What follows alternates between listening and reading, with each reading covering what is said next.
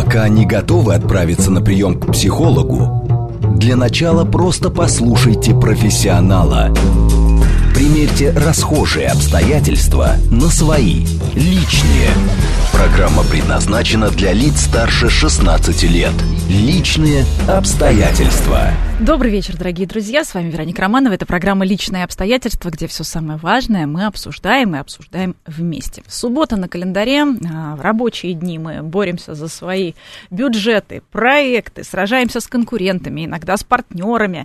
И вот хочется, наконец, в выходной прийти домой, где нет никаких войн, а есть спокойствие. Но часто бывает, что не только спокойствие, а молчание, тишина, пассивная агрессия. Вот о ней сегодня мы и поговорим с психологом.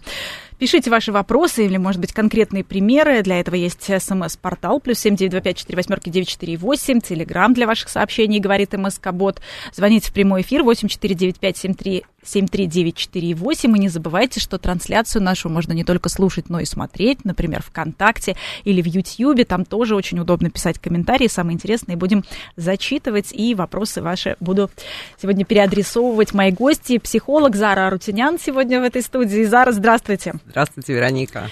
Итак, пассивная агрессия, такой мощнейший инструмент влияния. Конечно, сразу на ум приходит молчание, вот эта атака тишиной. Но я вот посмотрела и подумала, что иногда бывают и комплименты, в общем, которые тоже относятся к пассивной агрессии. И вот как здесь понять, что это самая пассивная агрессия? Ну, с открытой агрессией там все более-менее понятно. Конечно. У нас с вами как раз был большой эфир на эту тему тоже.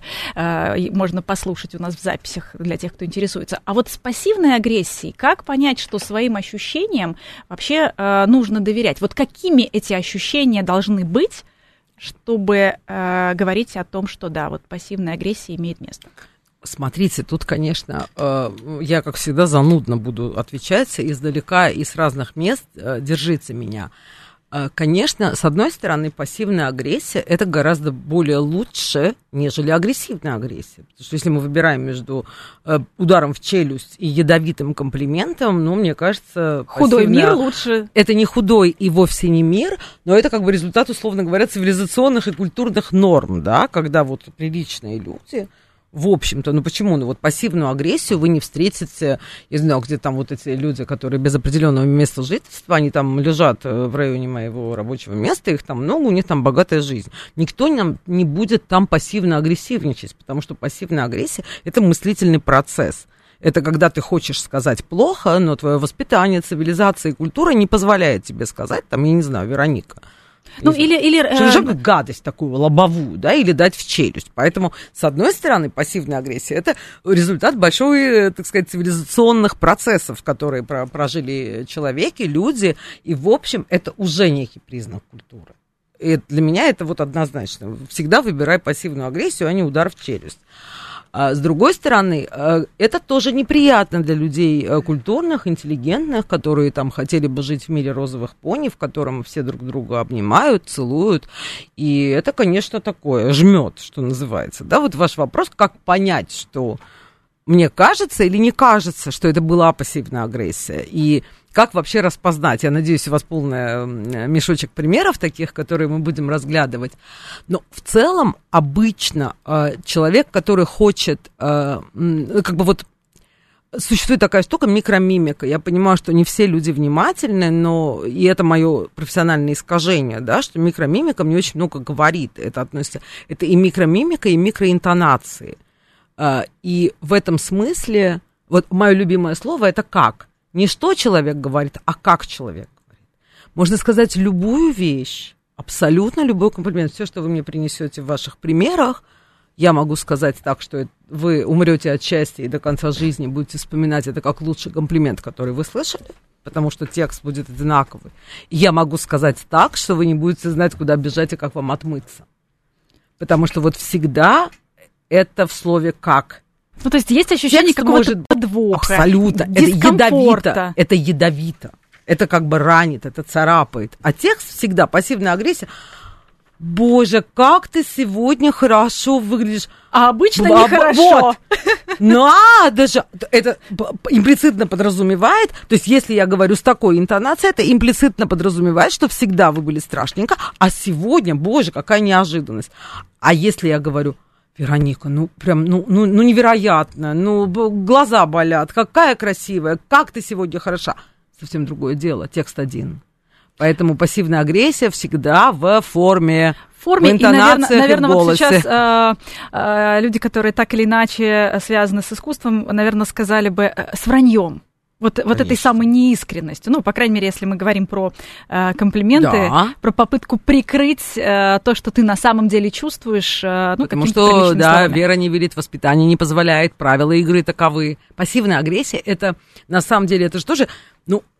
Человек не рад, что он прибегает к пассивной, но это наш способ проявить наши чувства внутри нашей культурной рамки. Ну да, вот как раз Фрейд считал, что пассивная агрессия – результат того, что сознание вытесняет гнев как плохую эмоцию, то есть не дает, не позволяет. Это с одной стороны, это когда мы сами себе не позволяем, а с другой стороны и внешние у нас есть ограничения. Например, на работе, естественно, мы за свое рабочее место переживаем, есть этика, определенные правила поведения, и, в общем, начальнику, по крайней мере, или, может быть, равноправному коллеге, мы уж точно себе не позволим, по крайней мере, открытую агрессию. И вот нам и приходится корячиться.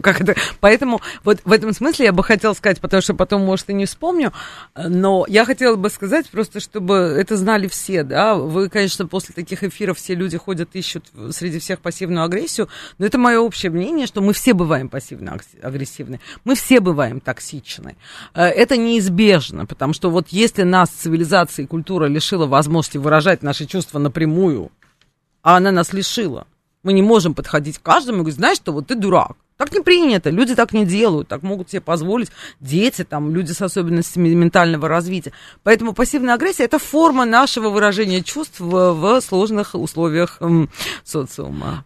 Вот мы сегодня доберемся до того вообще, что делать, если ты сам распознал, что ты пассивный агрессор, скажем так, да? Ну, точно не убить себя об стену, вот что я могу сказать, как, по крайней мере, быть внимательным, да, к своим чувствам и как с ними справляться для того, чтобы люди вокруг, особенно внутри семьи, особенно близкие люди от этого не страдали. Чтобы... Но вот можем ли мы говорить о том, что все-таки пассивная агрессия, она чаще, например, в рабочем коллективе, именно там, где не принято, а дома, сложновато, наверное, все время гнев-то скрывать. Вот по-разному тоже в домах принято у людей. Например, я вот продукт очень хорошей семьи, очень интеллигентной семьи, и моя семья тоже как будто бы хорошая. В моей семье не принято орать на детей или там, я не знаю, швыряться предметами. Но да, я токсична, я токсичная мать. Я часто, когда я готова их убить, это бывает. Любая женщина, которая вырастила 3 детей и провела с ними время, знает, как часто мы хотим их убить и как много они делают не то, не так и не туда. И, конечно, я свое оправдание могу... Может, это плохое оправдание, может, на том свете меня никто не оправдает, но я могу сказать, что я на тебя хотя бы не ору и не дубашу их. Но я говорю ядовитые вещи. А вот я нашла как раз пару примеров о том, что, по крайней мере, как пишут мне мои подписчики, значит, одни из самых распространенных. Ну вот ты как всегда. Как всегда, да. Все у тебя из рук валится. Да. Ну куда ты без мамы? Да. То есть, это... ты как всегда... При этом это можно сказать, это можно криком, я, наверное, сейчас даже слишком утрированно, а можно... Куда ты, блин, как всегда. Да. Ты, вот это уставшая материнская эта вещь. Конечно. И важны интонации, и еще что важно знать про пассивную агрессию. Мне кажется, как это случайно получается так, что я немножко оправдываю пассивную агрессию, просто потому что сейчас, особенно молодежь, жутко чувствительна к таким словам. Токсикоз, абьюз, вот и так далее. Они так бегают и пытаются найти мир, в котором ничего не будет. А я все пытаюсь сказать: ребят, это всегда будет, и давайте реальные выборы как-то иметь. Очень важно также смотреть, когда ты чувствуешь свой адрес именно вот как мы чувствуем, что это была пассивная агрессия, послевкусие дурное. Вот вроде человек все хорошее сказал, а тебе паршиво. Вообще вот надо доверять всегда себе. Осадочек, вот тот самый осадочек, который не от ложечек, а от комплимента или от чего-то. Вот осадочек это всегда... даже от молчания. И, токсичное, это самая страшная вещь. Наказание молчанием вообще отдельно можем говорить. Мы сейчас это про отдельная тема, поговорим. Это хуже, чем токсичные комментарии. Но по большому счету очень важно обращать внимание на то, как говорится текст, кто говорит, и имеет ли этот человек злой умысел. Потому что когда бедная замордованная мать, а всякая русская женщина материнство мордует, и мы тащим этот груз одни, говорит, ну ты как всегда, это не агрессия, это ее усталость, это больше про то, как ей тяжело со всем этим справляться, что все на ней, и она 40 раз сказала, купите хлеб, я сейчас про себя говорю, и никто этот хлеб не купил, и ты приходишь в час ночи, и ты говоришь, как всегда. И получается, что ты свою усталость просто трансформируешь... Ну, это усталость, это накоплено, это и злость, и обида, потому что ты в семейный чатик 5 раз написала, девочки, не забудьте купить хлеба. И ты пришла в 12 часов ночи, а все забыли, и все такие, ой... Ну, конечно, ты скажешь, как всегда. То есть надо всегда смотреть, есть ли злой умысел. Это важно, прежде чем назначить явление злым и плохим. Вот пассивная агрессия звучит как явно что-то плохое, да, ужас, ужас, гроб, кладбище. Надо еще немножко распаковывать. Это говорится со злым умыслом, потому что вот ядовитые комментарии от коллеги, если речь идет о 2 актрисах, ну, тут, конечно, все было понятно, и так они разговаривают. Был прекрасный сериал, помните, про 2 пожилых актрис. Не хочу делать рекламу. Там играют 2 богини. Вот Джессика Лэнга, еще 2-я тоже ничем не хуже. То есть это вот этот яд, это образ жизни, да, по крайней мере. Ну, вообще там как раз сарказм и такая вот ирония, она действительно, нужно с ней быть максимально... Они тоже близко аккуратно. Все лежат. То есть вот не добрый юмор. Вот прямо недоброе, злое, и от которого тебе хочется отмыться, потому что нормальный сарказм, вот в тех местах обитания, Булгаков, театральный роман, все помним, все знаем, да, но это вообще среда обитания, там никто особо в обморок от этого не упадет. Распознавать хорошо стоит уметь, понимать, с каким умыслом это говорится, хотят ли тебя унизить, или, например, когда это происходит при 3-х лицах, когда тебя дискредитируют, когда это прямо атака на тебя. Вот не просто атака, там много слоев, которые надо распознавать. Да это же даже может быть подарок. Например, ой, да. Вот это может все что угодно. Я, наконец, выбрала себе нормальный парфюм. Ну, предполагается, что тот, который был у человека, ненормальный или какой-то слишком, может быть, сильный. Но это если говорится поставщику парфюма, то да. А так-то вообще это фраза и фраза, что в ней ядовитого. Нет, вот как раз если человеку навязывается, например, какой-то подарок. Как помните, в детстве не нужно дарить однокласснику мыло, а то он подумает, что он... Плохо моется, да. Вот подарки тоже могут быть в этом смысле пассивной агрессии, каким-то намеком. Тоже они могут быть, ну, скажем, с таким сарказмом. Ну, прям вы глубоко копаете. Я бы духи пережила, даже если тебе не понравились. Нет, именно с вот этим комментарием. Наконец купила тебе нормальные. А, я тебе купила нормальные. Да, тебе купила нормальные. Или мужчина дарит... Я послушала себе, я все пытаюсь это распознать. Или мужчина дарит что-то женщине, может быть, дорогое, может быть, дороже, чем то, к чему она привыкла. И вот это вот делает... Прилично оденься. Да. Мы купим тебе приличную вещь, приличную сумку. Ядовито. Хотя, казалось бы, подарок. И вот в этом смысле вроде бы подарок, вроде бы с хорошим умыслом, казалось бы... Нет. Все абсолютно, как говорится, каждая лыка в строку. Наши отношения – это сложная система, в которой все имеет значение. И поэтому, если человек сказал, вот я всегда говорю про тот самый там абьюзы, насилие, про все, что это всегда должно быть комплексно, регулярно повторяться и быть всегда вокруг тебя, чтобы ты сказал, что это прямо зло. Если с человеком тебе хорошо, легко, и все было всегда хорошо, и однажды он сказал, я тебе куплю приличную сумку, потому что, например, у тебя всю жизнь был бюджет на сумку 500 рублей, а человек пошел тебя, прости господи, в какой-нибудь там Столешников переулок сводил, ну, это надо воспринимать с юмором, потому что, ну, у меня такой бюджет, у тебя-то спасибо.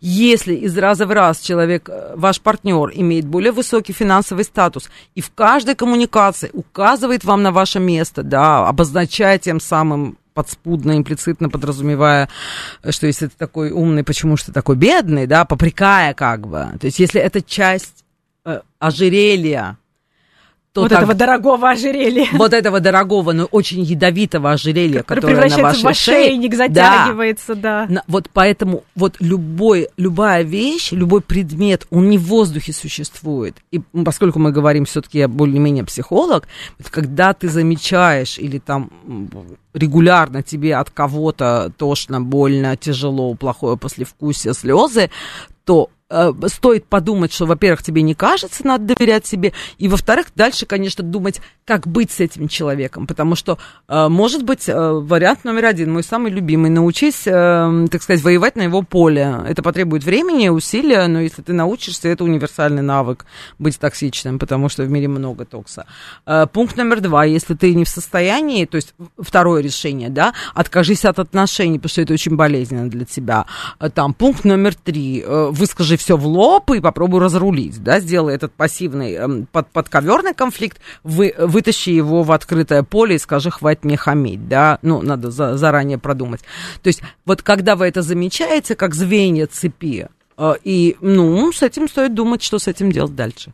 Ну и, конечно, вот отсутствие эмпатии. Можем ли мы его еще распознать как пассивную агрессию? Например, когда ты видишь, что у тебя что-то конкретно не получается, ты стараешься, мучаешься, ну вот что-то нужно помочь, а человек делает вид, что он этого не замечает.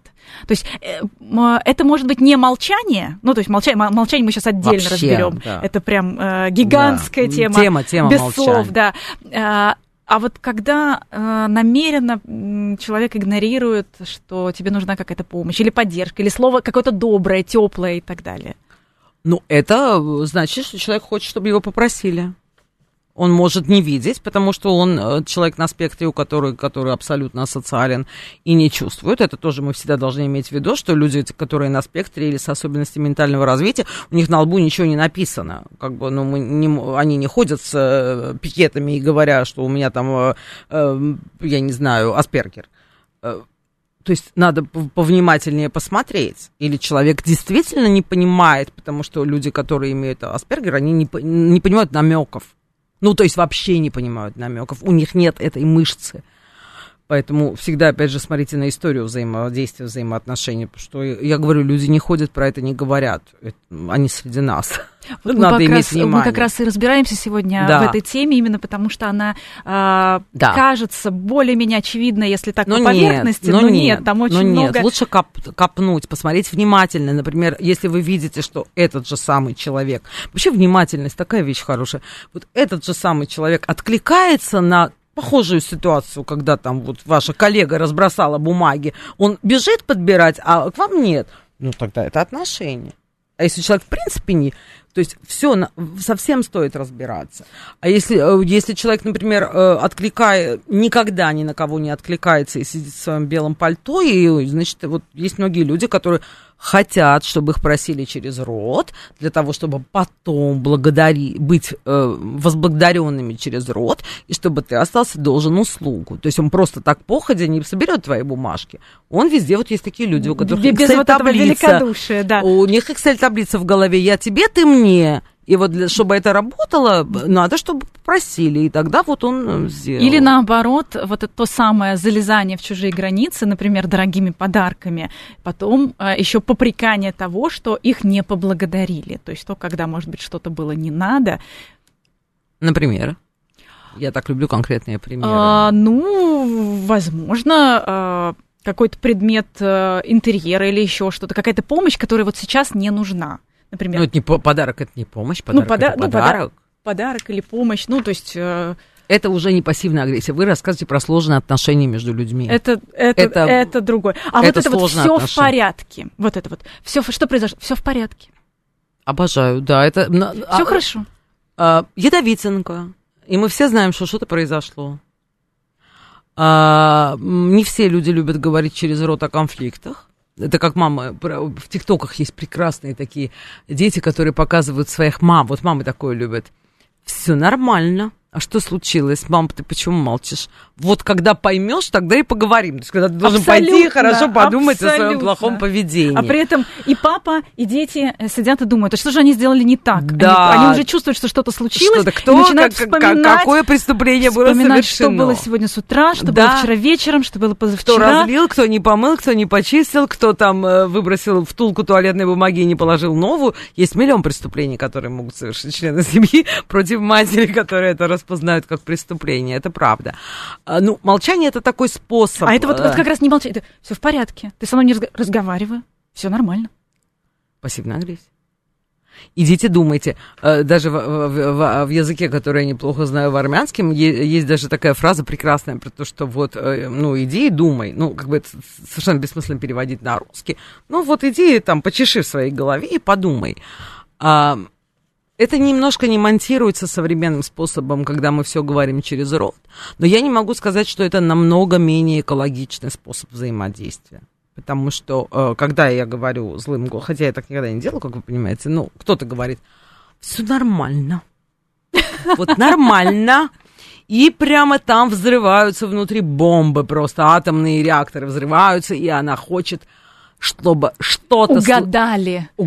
Потому что, знаете почему? Потому что вот эти все бомбы, знаете, почему не взрываются? Даже не от того, что какая-то сволочь не поменяла туалетную бумагу, да, вот выбросила и не положила новый рулон, а потому что она об этом говорила миллион раз.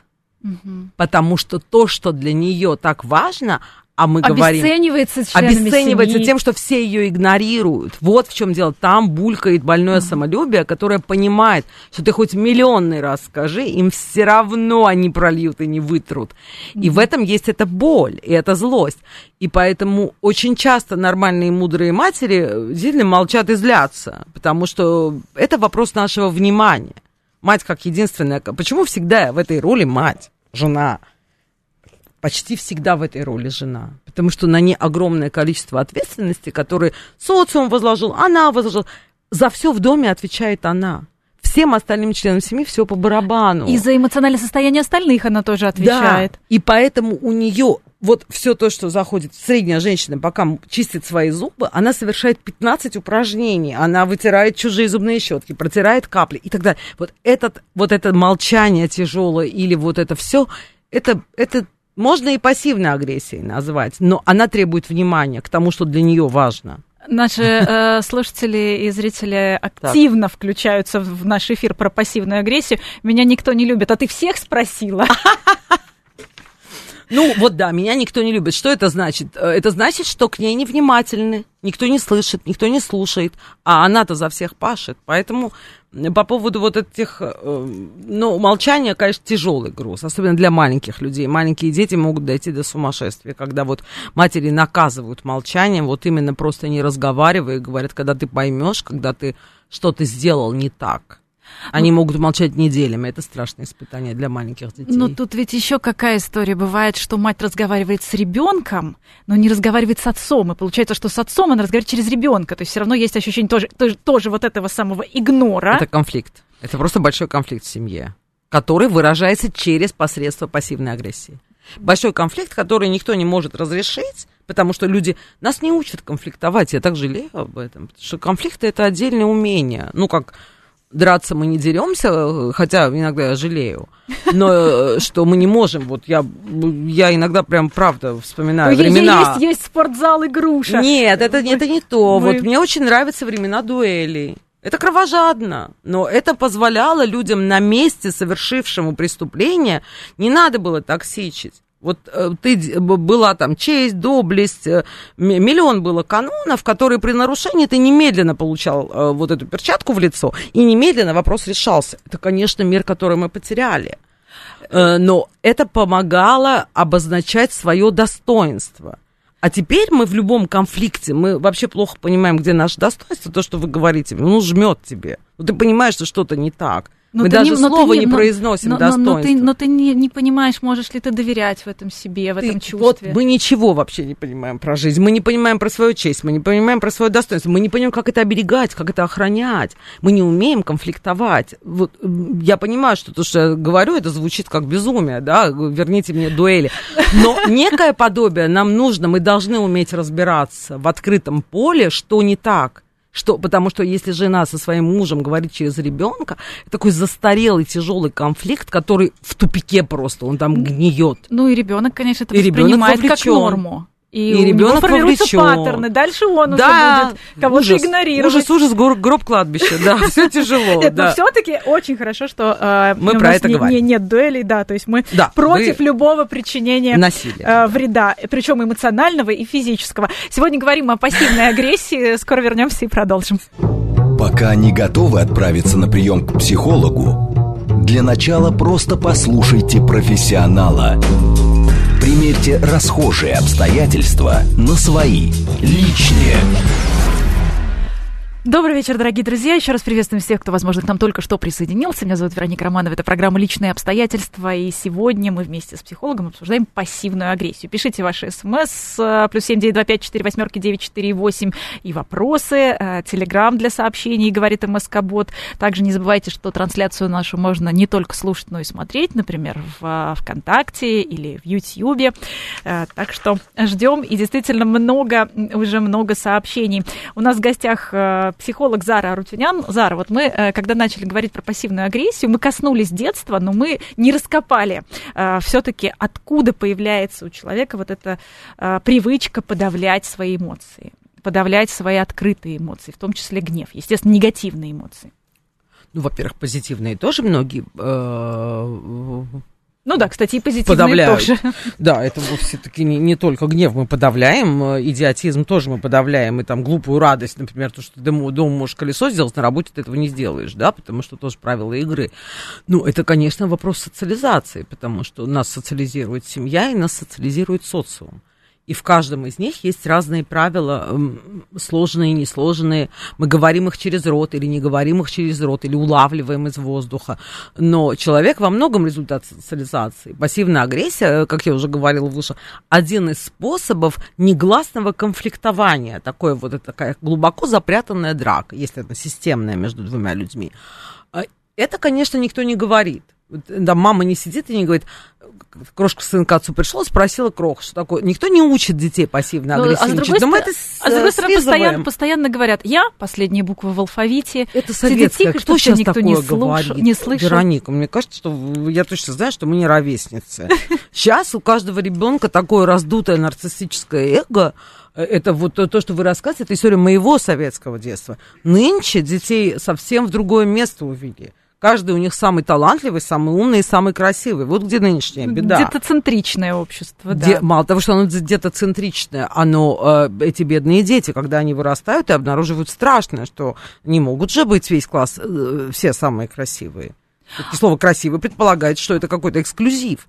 Я знаю, потому что еще работала в школе и продолжаю общаться с педагогами. Это потрясающе. Я знаю учительницу начальных классов, которая не проводит никаких видов соревнований в школе, потому что к ней пришло 30 человек, и вот этих сказали, маленьких что, цветочков. Что она пару раз провела там, кто быстрее, так все остальные 29 лежат на полу, бьются головой об пол, потому что им до 7 лет говорили, что ты самый крутой. Страшное. Сейчас совсем другое кино. Тяжелое. Кстати, про детей в кино у нас был потрясающий эфир с психологом и кастинг-директором. Тоже рекомендую, если кто-то интересуется. Да, там вот как раз именно о том, что вы говорите. Это абсолютное безумие, то, что сейчас... Это просто маятник качнулся из советского того, что ты вообще никто, звать тебя никак, самооценка ниже плинтуса тотально у всех. Он, как это всегда у нас в мире бывает, мера то, что никто не знает. И вдруг...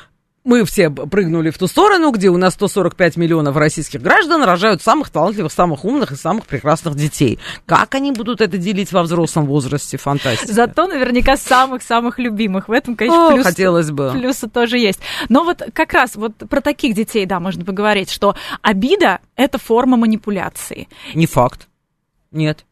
Это вы говорите шаблоном. Обида – это чувство. Эмоция, которую мы испытываем, когда на нас встали, когда наше достоинство кто-то затронул. Вот как раз, да. То есть даже не обида, а обижаться. Вот обижаться и показывать свою вот эту обиду как раз как в детстве. Что значит, я сейчас покажу, что я обиделся. Вот эти все попсовые YouTube-психологи так говорят. Я с этим ужасно не согласна. Знаете почему? Потому что если раскопать эту историю, вот люди приходят, наслушавшись всего этого, а я, как всегда, баба-яга против, и говорят, ты выбираешь реакцию обида, и что это в твоих руках, что это твой выбор, и ты манипулируешь. Я не манипулирую. Если кто-то пришел и пассивно или агрессивно сказал, что я там дура, плохая и все неправильно делаю, я, как человек, который... пристрастен к конфликтам. Я не буду дуться, я в глаз дам сразу. Ну, как бы это не психологически, но я прям сразу скажу, так, ты берега не попутал, ты вот сейчас... А большинство людей, которые боятся конфликта как огня, они не могут себе позволить вот то, что я могу себе позволить. Поэтому А вот сейчас я расскажу, еще 2 минуты этому отдадим. Вот обида – это манипуляция. И ходят люди, которые, по которым все ездят просто как по ковру. И они говорят, ну я ж не могу обижаться, обижаются дураки, на обиженных воду водят. Правильно, обижаться уже хватит, уже харе, уже время морды бить давно. Я знаю много таких людей. Мы здесь, конечно, за соблюдение Уголовного кодекса. Конечно, я всегда... Да, но вопрос в том, что обида – это не манипуляция. Обида – это реакция нашего организма на то, что наше достоинство, наша честь или что-либо из слов, которые мы не говорим, потому что в нашей культуре они уничтожены. У нас либо нарциссическое эго, либо пустота, понимаете? И у нас людей с детства не выращивают. У меня есть достоинство. Я обижаюсь, когда кто-то стоит на моей ноге. Это моя нормальная реакция. Другой вопрос, как я это канализирую. Вот вопрос большой зрелости, уметь сказать, отреагировать, желательно без уголовщины, уж поверьте, мне 6-й десяток, я ни одного закона не нарушила. Но для этого надо быть очень внимательным. А люди предпочитают все под ковер. Как же я буду обижаться? Нет, я манипулировать тогда буду. А не вот, манипулируй. А как раз вот это молчание, именно которое мы сегодня классифицируем как пассивную агрессию. Обида. Конечно, это обидно. Конечно, это именно бессилие и это обида, потому что говорит мать, когда говорит, что вы опять вылили, кофе, и никто за вами его не вытер? Она говорит, я задолбалась, вы меня игнорируете. Это честь и достоинство, потому что если тебе скажет посторонний начальник на работе, ты внимателен к этому, а будут распинаться родственники, тебе все равно. Конечно, это обида, это боль. Обида – это боль. Это когда мне... неуютно, меня игнорируют. Вот что такое обида. А когда мы говорим, что обида – это манипуляция, это с больной головы на здоровую. Это не манипуляция. Это другая история. Вот мы сегодня пытаемся как раз эту пассивную агрессию распознать. Давайте, Где как раз тот, на кого это обращено, по сути-то не виноват. Но от него что-то хотят, чтобы он эту вину почувствовал. Вот скорее вот такая пассивная агрессия. Опять же, надо распаковывать. Почему я люблю примеры? Потому что это может быть, что мать, правда, гнусная манипуляторша. Я не отметаю того, что в мире существуют гнуснейшие манипуляторы. Они существуют, но... всегда надо смотреть внимательнее. Если этот человек никогда... Вот есть такие матери, которые все время ждут, что дети будут целовать им ноги. И вообще идолопоклонничеством заниматься. Вот такая королева-мать, которая все время чего-то ждет. Эта манипуляция будет ее способом жизни, и ребенок будет постоянно ходить в чувстве вины. Это правда существующие люди. Но мы должны распаковывать. Почему я говорила в самом начале, вот надо смотреть форму, надо смотреть содержание и надо смотреть намерение. Вот если ты смотришь внимательно и понимаешь, что вся твоя жизнь посвящена служению маме, и в ту самую секунду, когда вот есть у Улицкой есть фантастическое произведение «Пиковая дама» про вот такую супертоксичную маму, она же бабушка, там 3-поколенная семья женская. То есть вот ты на секунду попыталась сделать что-то для себя, и ты огребла по такой полной, тебя уничтожат. Вот это очень хорошо описано в этом рассказе. Тебя уничтожили за это. Это действительно злое намерение, тебе не повезло, у тебя очень злая, эгоистичная мать. И вот когда ты про это подумаешь или пойдешь к психологу и что-то соберешь, эту картину целостную, и тогда ты будешь думать, что с этим делать. А если просто нормальная, хорошая, добрая мать, которая бухтит, а мы все бухтим, это другое. А поэтому все вокруг залезли на шею, да. Все вокруг у тебя сидят на шее. Очень важно, комплекс, всегда надо распаковывать и смотреть внимательнее. Форма... А вот сейчас попробуем, например, распаковать. Обычно же как происходит? То есть вот эта пассивная агрессия, она даже не к конкретной ситуации. Она, как правило... К человеку она обычно. Она, как правило, еще тащит за собой то, что случилось вчера, месяц назад. То есть даже не сегодняшний кофе, потому что конкретно про сегодня я не говорила, что нужно вытереть стола. Вот так и приходится. Но я говорю об этом 364 дня, кроме, например, сегодняшнего.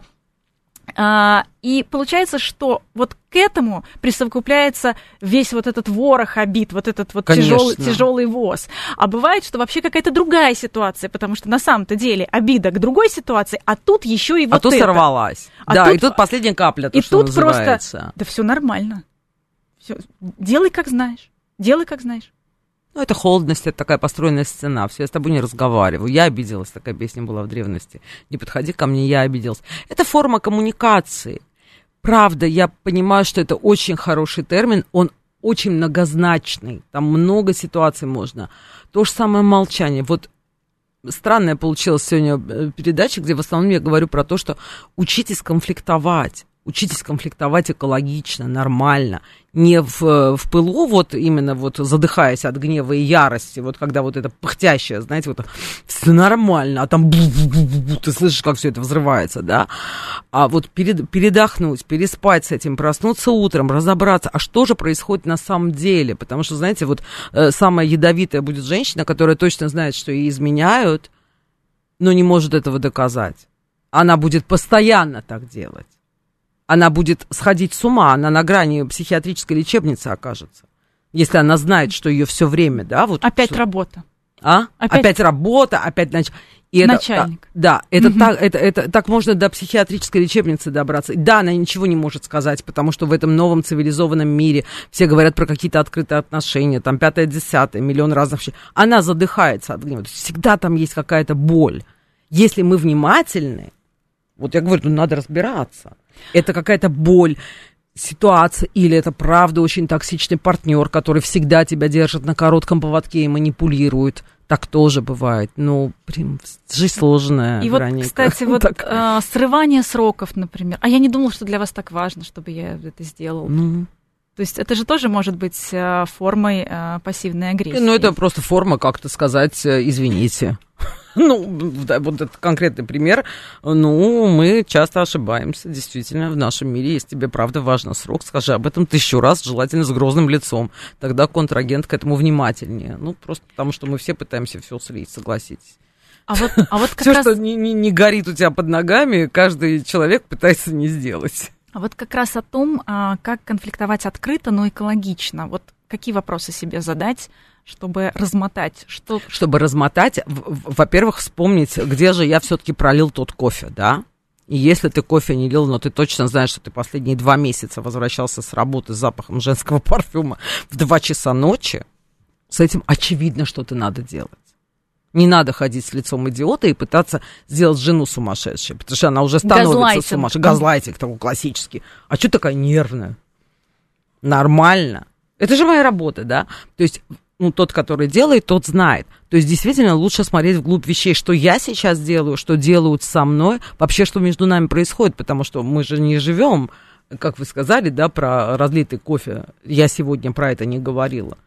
А вообще, вы представляете, если мы будем каждый день говорить о все правила, ну, нам жить будет некогда. Мы живем всегда в контексте, есть какие-то вещи, которые по умолчанию мы предполагаем. Но вот когда что-то разрушается, что-то идет не туда и не так. Вот это просто форма. Я тебе даю знать, что все идет не так. Я вот куксюсь, вот я пыхчу, вот и тогда надо пытаться размотать. Иногда мы разматываем страшные вещи под всеми этими пыхтениями, горениями и атомными бомбами, которые взрываются в душах у партнеров или у детей. Но это, мне кажется, вот я к этому всегда отношусь, как к тому, что это симптомы, это как, вот, извините за дурацкий пример, вот есть разные способы взаимодействия с фурункулами.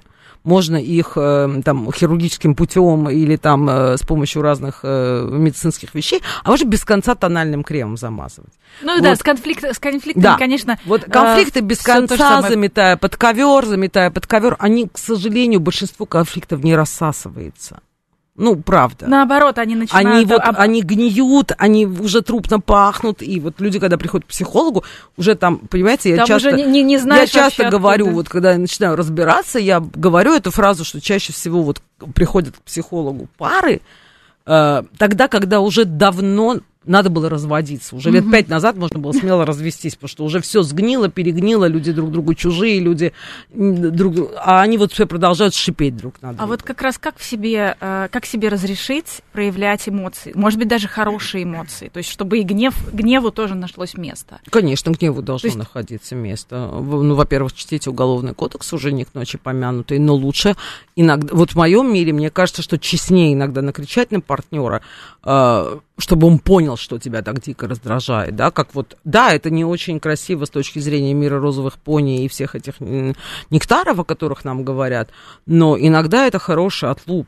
Иногда да, люди понимают. Сейчас действительно есть культ вот этой нетоксичной среды, что вот все должны любить друг друга, но так не бывает. Это нормально, что кому-то что-то не нравится, конечно. Поэтому мы создаем себе семьи, поэтому заводим себе друзей, с которыми, да, у нас одинаковые ценности, а тут вот вдруг мы столкнулись в два разных мира, и давайте тогда договариваться, да. И мы должны договариваться, конечно, иногда, да, гнев – это нормальная эмоция, надо, конечно, следить за собой, чтобы, конечно, нормальный человек должен потом извиниться, если у него случайная была вспышка гнева, не имея отношение к этому партнеру. Я люблю мир, в котором люди честно взаимодействуют и могут сказать друг другу: слушай, я был неправ. Это вообще я наорал, но это была не ты. Это не но превращает, это искренне. Вот это иногда... не превращает человека вот в абьюзера, понимаете? Один крик или один там, я не знаю, бросить чашку. Вот в этом есть какая-то настоящая... искренность. Да, честность. А по я вижу мере, семью, которая... не все равно, что будет в этих отношениях. То есть, если я показываю... я что... еще здесь, а я знаю кучу пар, которые ходят и все время говорят: мы должны поговорить об этом, мы... вот когда жвачка во рту, давай поговорим об этом, когда ты делаешь что-то, я чувствую то-то. И это все такая, просто такая заезженная пластинка, и им давно все равно друг на друга. Они каждый занят говорением своих чувств. Два монолога. Абсолютно. Они разговаривают... Вот... Они абсолютно мертвое пространство их отношений, потому что они настолько увлечены токсичностью, что они даже не могут сказать: слушай, ты вообще кто? Здравствуй. Давай посмотреть друг на друга. Они все время очарованы пережевыванием своих чувств, нетоксичности. И вот этого какого-то вот всего этого, то, что мои действительно коллеги очень много проповедуют во всех ютубах, но это, как, это уже носит форму патологии.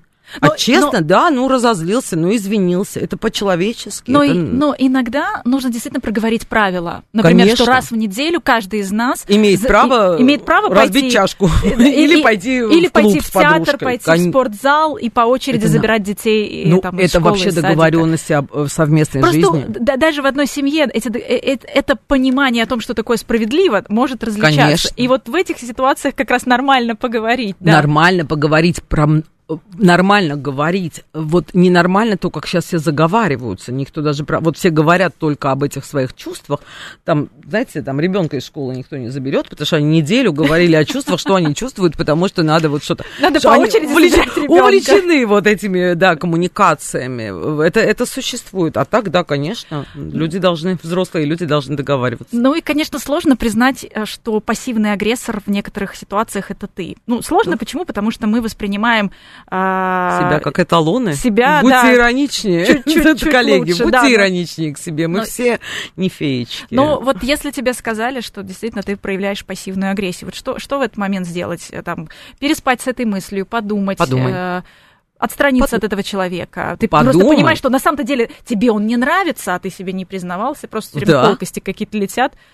И всё. И из тебя летит, а ты не можешь, потому что он твой начальник, например. Тут надо крепко подумать, если это твой начальник, потому что лучше извиниться, если это твоя единственная работа и достаточно хлебная. Надо подумать. Значит, тебе придется... Тут, опять же, очень важно, да, как все устроено. Зависишь ли ты от этого человека, зависишь ли он, или вы на равных. Или как? Или, например, такая страшная вещь, я не знаю, как с этим бороться. Вот иногда бывают голоса такие, которые тебя бесят до умопомрачения. Вот у меня это так, да. У аудиалов, это аудиалов, очень важно. Это ты просто, ты не знаешь, куда спрятаться от этого человека, да. Вот у меня в окружении нет ни одной женщины с кларатурным сопрано, потому что я понимаю, что я имплицитно считаю их дурами. Если вдруг разговариваю с такими же, я могу начать яд швырять. Как правило, что-то триггерит у нас на что-то где-то похоже. Я про себя это знаю, и я понимаю, я сейчас очень осторожно это узнала про себя тоже, знаете, не в первый день своей жизни. Я поняла, что я начинаю вот прямо как кобра какие-то гадости говорить этой тетке, она еще рта не успела. Я это про себя отследила, и поэтому я сейчас настолько внимательна, что если я встречаю женщину с очень высоким голосом, есть два варианта: либо я ухожу, чтобы не было моего кобринского яда, либо если я вынуждена с ней переписка? Решение. Я максимально, или переписка, или я буду к себе очень внимательна, потому что я понимаю, что я буду ее токсичить ни за что. Я это про себя знаю. Раньше я этого про себя не знала. Это огромная работа, вот узнать про себя именно такие вещи, что вот ты такие сам можешь быть в чем-то нехорошим по отношению к другим людям, и тем самым их, получается, защитить от себя. Это, в общем, твоя ответственность, зная Вообще, а еще лучше к себе ироничнее относиться и уметь извиняться. Это хороший навык. Ты сам можешь быть и плохим, и дурным, и гневным, и обиженным. Мы все люди, человеки. Мы все живые. Мне кажется, в этом есть спасение. Относиться к себе ироничнее. Мне кажется, прекрасная точка. Спасибо огромное. Сегодня поговорили о пассивной агрессии. Тема действительно сложная. И большая часть этой самой пассивной агрессии вообще выражается без слов, что самое как раз в этом сложное. Попытались разобраться. Зара Арутюнян, психолог, была у нас в гостях. Программа «Личные обстоятельства». До встречи через неделю. До свидания.